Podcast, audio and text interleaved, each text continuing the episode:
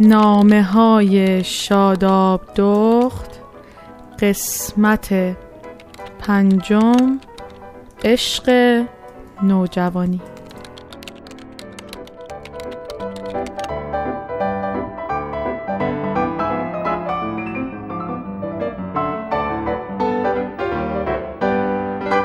این جریان برمیگرده به نزدیک 13 14 سال پیش وقتی که پنجم دبستان بودم. اما قبل از اینکه شروع کنم بهتر یکم در مورد خونوادهمون براتون بگم. بچه های خانواده ما در واقع نوه های پدر بزرگ و مادر بزرگم از طرف پدری نزدیک به 14 15 تا هستیم. با گروه های سنی متفاوت. بزرگترین نوه متولد سال 56 شمسیه.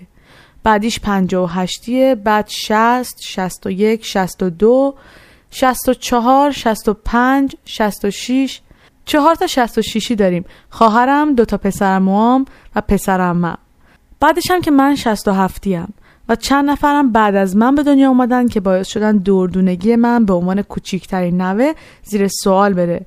و دیگه نتونم اونجوری که پنج سال اول زندگیمو سالاری می‌کردم راهمو ادامه بدم. وقتی شکی به دنیا اومد من پنج سالم بود. و قبل از اینکه اون به دنیا بیاد من گل مجلس بودم و همه دورو بر من. ولی بعدش همه دنبال بوس کردن ناز کردن و بغل کردن نوه جدید بودن.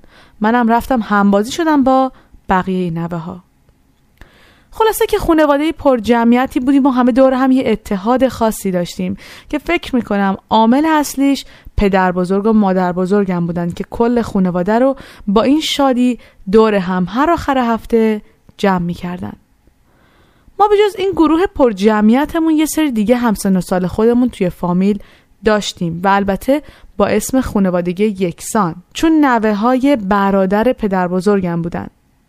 خیلی وقتا موقعی که دور هم جمع می شدیم ماماینا به زور ما رو موقع خدافزی از هم جدا می کردن. موقع رفتن همش از قبلش ندا می‌دادن که می‌خوایم پاشیم بریم. بوده این حاضر شی. بعد هر دفعه یکی از مامانا میومد دم در رو می‌گفت پا شدیم بچه ها همه دارن حاضر میشن ها. الان مامان باباتون میرن. ما هم که اصلا انگار دیگه قرار نیست تا آخر عمرمون هم دیگر رو ببینیم سعی می کردیم تموم حرفایی که می‌تونیم با هم در میون بذاریم و توی اون ساعتهای کنار هم بودن آخر هفته به هم بگیم.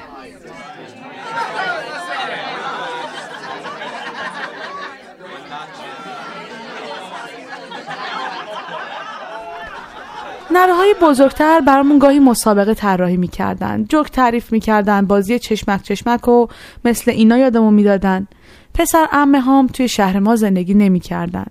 یه موقعی که می‌رفتیم خونه امم اینا تهران پسر ما می‌رفتن از سوپری محلشون آدامس شکلات خوراکی مختلف میخریدن و تو مغازه خونگی که با یه جعبه خالی میوه که روش دستمال بزرگ پهن بود و خودشون اینو درست کرده بودن به همون قیمت یا گاهی اوقات یه ذره گرونتر میفروختن.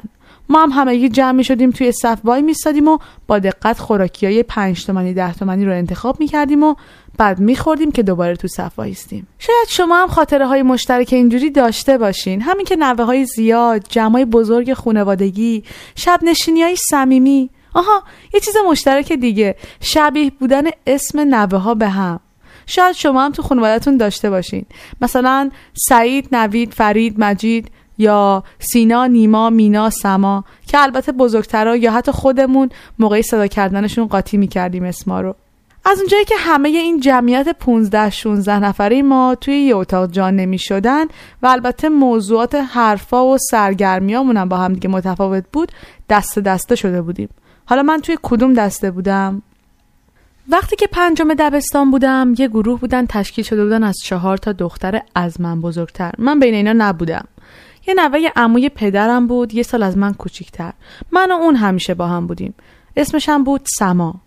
من و سما همیشه دوتایی با هم بودیم. حالا چرا توی گروه بالاتر از خودمون که خواهرم هم یکی از اعضای گروهش بود نبودیم؟ برای اینکه از وقتی اونا رفته بودن مدرسه راهنمایی و ما همچنان تو دبستان مونده بودیم ما رو بچه دبستانی حساب می‌کردن. همش ما رو از اتاق و جمعای خودشون مینداختن بیرون. من و سما هم گاهی می‌رفتیم به ماماینا می‌گفتیم که اینا ما رو تو اتاقشون راه نمیدن. بعد یکی از مادرها واسطه می‌شد میومد در اتاقی که اونا توش بودن از لای در می‌گفت دخترا بذارین این دوتا بچه هم بیان تو. اونا هم دیگه دلشون به رحم میومد و بعد از مشورت با همدیگه می‌گفتن خب باشه بیان. من و سما می‌تونستیم دوتایی با هم بازی کنیم اما وقتی می‌دیدیم اونا میرن توی اتاق و به ما میگن بچه دبستانی دوست داشتیم ببینیم در مورد چی حرف می‌زنن. خواهر بزرگتر سما هم که کم کم داشت در بیرستانی می‌شد یکی از اون چهار نفر توی اتاق بود. چند باری که با سما رفتیم توی جمعشون دیدیم حرف خاصی نمی‌زنن. یه سری حرف دخترانه می‌زدن که خیلی معمولی و ساده بود. با خودمون فکر کردیم که هر دفعه بیخودی میایم اینقدر اصرار می‌کنیم که بیایم پیششون. ولی خب یه احتمالم می‌دادیم. اینکه وقتی میریم توی اتاق شاید اینا موضوع عوض می‌کنن.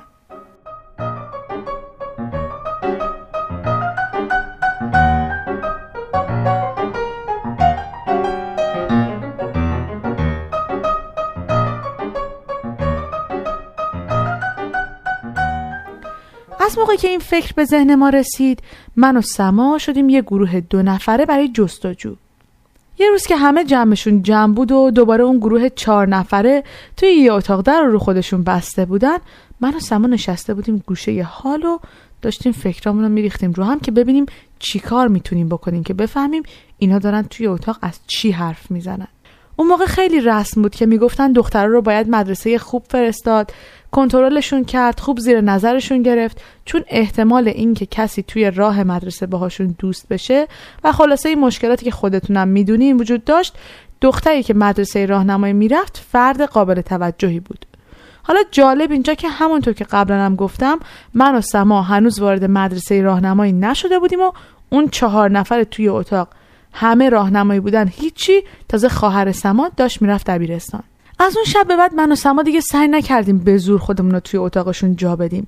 شروع کردیم به تصمیم گرفتن در مورد اینکه چی کار میشه کرد که فهمید اینا در مورد چی حرف می‌زنن و به احتمال زیاد اگه در مورد اتفاقی که نباید بیفته یعنی داشتن یه دوست صمیمی از جنس مخالف بتونیم با هوش و ذکاوت و کارگاه بازی و احساس مسئولیت و رگ غیرتمون و این عوامل مفیدی که داشتیم جلوی این مصیبت رو بگیریم. همه بزرگتر رو تعجب کرده بودن که چرا ما دیگه اصرار نداریم بریم توی اتاق. در حدی که یکی از زنما یه بار اومد و گفت برم بگم در رو باز کنم برین تو. ما هم که اصلا انگار نه انگار اون آدمای قبلی هستیم گفتیم که نه خوبی ما بریم اون تو چیکار کنیم؟ داریم با هم حرف می‌زنیم دیگه. زنمون که از این موضوع تعجب کرده بود گفت خب باشه ولی اگه راتون ندن صدام بزنین من میام می‌ذارم که برین تو. ما هم که توی یه عالم دیگه بودیم گفتیم که باشه باشه شما بریم بشینین. ما حالا دوتایی هستیم. نمی‌دونم چرا فکر می‌کردیم که ما باید مراقب اونا باشیم. اونا رو دختری تصور می‌کردیم که رفتن مدرسه راهنمایی و دیگه نمی‌دونن چطور میشه با احساساتشون مقابله کنن.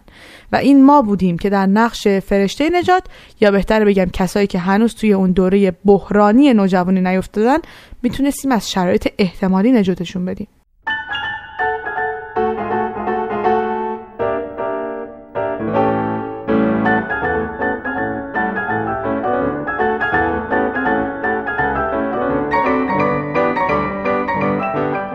بهترین راه این بود که اول بفهمیم اونا دارن در مورد چی حرف می‌زنن. پنجره اتاق دخترموی من به حیات باز می‌شد. با سما رفتیم تو حیات و نشستیم زیر پنجره. گوشامون رو چسبونده بودیم به در اما صدای حرف زدنشون مفهوم نبود. سما رفت یه کنارتر وایساد نزدیک پنجره. یهو گفت شنیدی؟ شنیدی؟ گفتم که چیو؟ گفت گفت جلال. گفتم جلال کیه؟ دوباره گوشیشو چسبون به دیوار گفت س. گفتم چی میگن؟ گفت یه لحظه ساکت. صداشون همه شبیه همه نمی‌دونم کی داره حرف می‌زنه. میگه جلال خیلی خوبه. از روی سکوی کنار پنجره پرید پایین و گفت تو می‌شناسی؟ گفتم نه بابا ما جلال نداریم. کسی رو نمی‌شناسی با هم در ارتباط باشن حتی. یکم فکر کرد و گفت نه. گفتم کشفش می‌کنیم. ما نباید بذاریم. خدا می‌دونه اون شب چقدر فکر کردم. اصلا یه حالی بودم. فرداش توی مدرسه زنگ تفریح با سما قرار گذاشتم که فکرامون رو بریزیم رو هم و ببینیم چیکار می‌تونیم برای این دختر رو بکنیم. یه گزینه به ذهنمون رسیده بود. و اونم این بود که یا این واقعا یه جلال نامیه یا اینکه اسم مستعار یه آدم دیگه است. یهو یه چراغ توی ذهنم روشن شد. سوپریه توی راه مدرسه که سر کوچه امویناست اسمش تورج بود یا ایرج؟ شاید این ج جلالم یه ربطی به این ج ایرج داشته باشه. شک کردم اسم اون باشه. ما اون پسر رو از خیلی وقت پیش میشناختیم. از وقتی نوجوان بود توی اون سوپریه کار می‌کرد. نکنه اونه. به سما گفتم ببینم این پسری سوپریه نیست؟ گفت کی؟ تورج؟ گفتم که نمی‌دونم. گفت شاید. نه چرا چرا؟ ببین همینه. به خاطر اینکه اینا قبل از مدرسه خیلی میرن ازش خرید می‌کنن ها گفتم خب من و تو هم میریم خرید می‌کنیم. گفت نه دیوونه. خب اینا فرق می‌کنن. گفتم آها راست میگی. بالاخره این سن بحران که میگن یه چیزی هست دیگه. خلاصه بعد از کلی بالا و پایین کردن داشتیم کم کم به خودمون ثابت می‌کردیم که این جلال اسم مستعار این سوپری است. حالا چرا حلی به ذهن ما رسیده بود؟ اینکه هر طوری شده به این پسر نشون بدیم که ما آدمای درد سرسازی هستیم و اگه بخواد طرف دخترای خانواده ما بیاد بدونه با کی طرفه.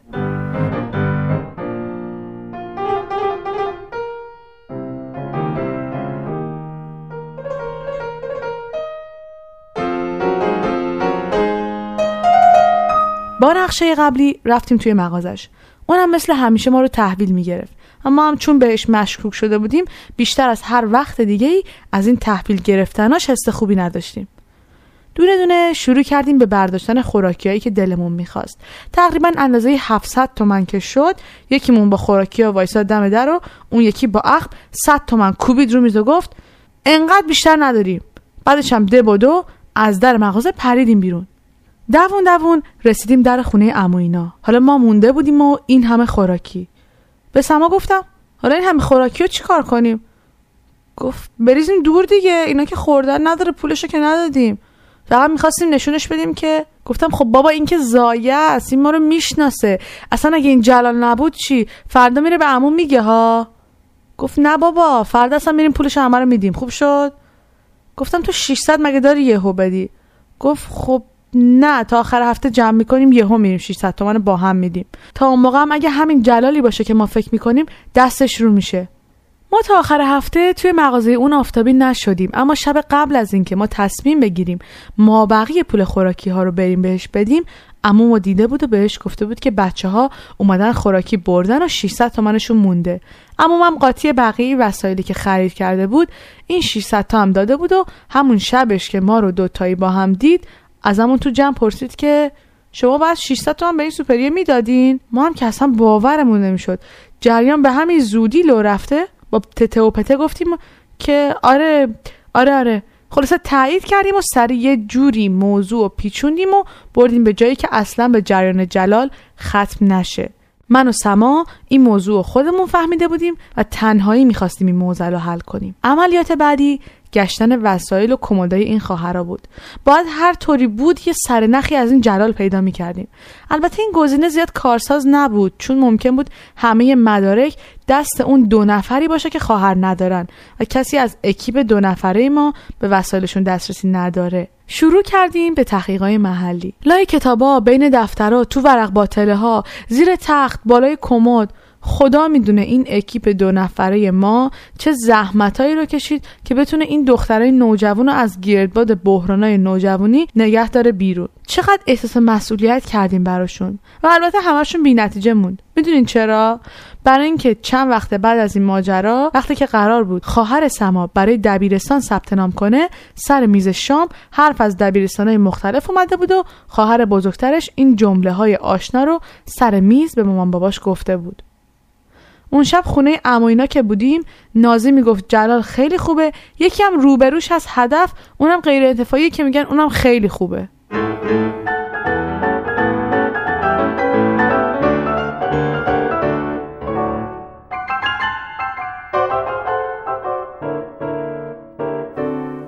سما فرداش مثل یک کارگاه شکست خورده اومده بود مدرسه. جریان مدرسه جدید رو برام تعریف کرد. می‌گفت این همه وقت هدر دادیم آخرش هم اصلا منظور اینا جلال آل احمد بوده. اون مدرسه توی خیابون لشکر. باورم نمی‌شد. با دهن باز گفتم همین؟ چقدر اون روز به خودمون خندیدیم. هرچند که اولش احساس کردیم بیخود انرژی و وقتمون هدر رفته. ولی هر موقع یادش میافتادیم می‌زدیم زیر خنده و این جمله شده بود تیکه کلام ما. یعنی چی شد که ما با یه جمله دست و پا شکسته اینقدر قصه خوردیم؟ نقشه کشیدیم و آخرش هم اینطوری شد. یادتونه تو برنامه اول که در مورد دفتر خاطرات بود چی گفتم؟ اینکه آدما توی سن نوجوانی احساس می‌کنن به نحوی یه چیزی رو دوست دارن از بقیه پنهان کنن یا لزومی نبینن که همه از کاراشون سر در بیارن. این دقیقا جریان ما بود. ما دو نفر که بچه دبستانی بودیم اونا که از ما بزرگتر بودن و دوست داشتن این حریم خصوصی رو حتی اگه از درس و مشق و کتاب و مدرسه حرف می‌زنن توی محیطی باشه دور از بچه های دبستانی مثل ما که فکر می‌کردن مثل بچگی ها همه ی حرفا رو باید جلوی همدیگه بگن و کسی چیزی به اسم دایره حریم خصوصی نداشته باشه. من این حرفا رو برای اولین بار بعد از نزدیک به 13 14 سال دارم اینجا میگم. قبلش هم از سما هفته پیش اجازه گرفتم که رازای دوره کارگاه بازیمون رو بنویسم و براتون تعریف کنم. به من که دستشون نمی‌رسه ولی امیدوارم حالا که اعضای اون اکیپ چهار نفره این برنامه رو میشنون برای سما جبران این همه زحمتی که ما براشون کشیدیم و نکنن. تا برنامه بعد خداحافظ.